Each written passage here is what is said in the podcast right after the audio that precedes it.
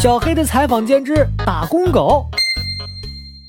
一、二、三、四、二、二、三、四、三、二、三、四，再来一次。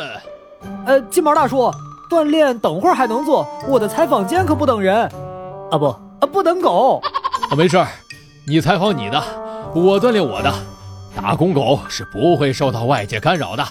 啊，哪怕你在我面前放一只香喷喷的大鸡腿，啊，我也绝不偷吃。打工狗？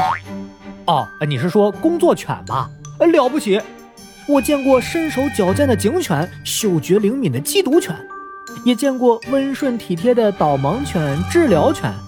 哎，金毛大叔，你是哪种打工狗啊？我年纪大了，不能当工作犬了。不过下辈子。我希望出生在打工狗家族，当一只导盲犬。打工狗家族，难怪常见的打工狗大多是德国牧羊犬、拉布拉多、金毛，原来是经过遗传培训的。没错，在他们之中选拔体型适中、性格稳定、体力充沛、有着聪明的小脑袋瓜的小狗，花费数万元培训，才能成为优良的打工狗。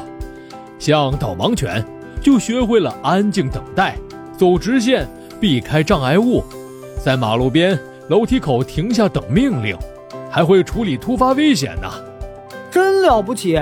金毛大叔，你能代表打工狗对采访间的粉丝朋友们说几句话吗？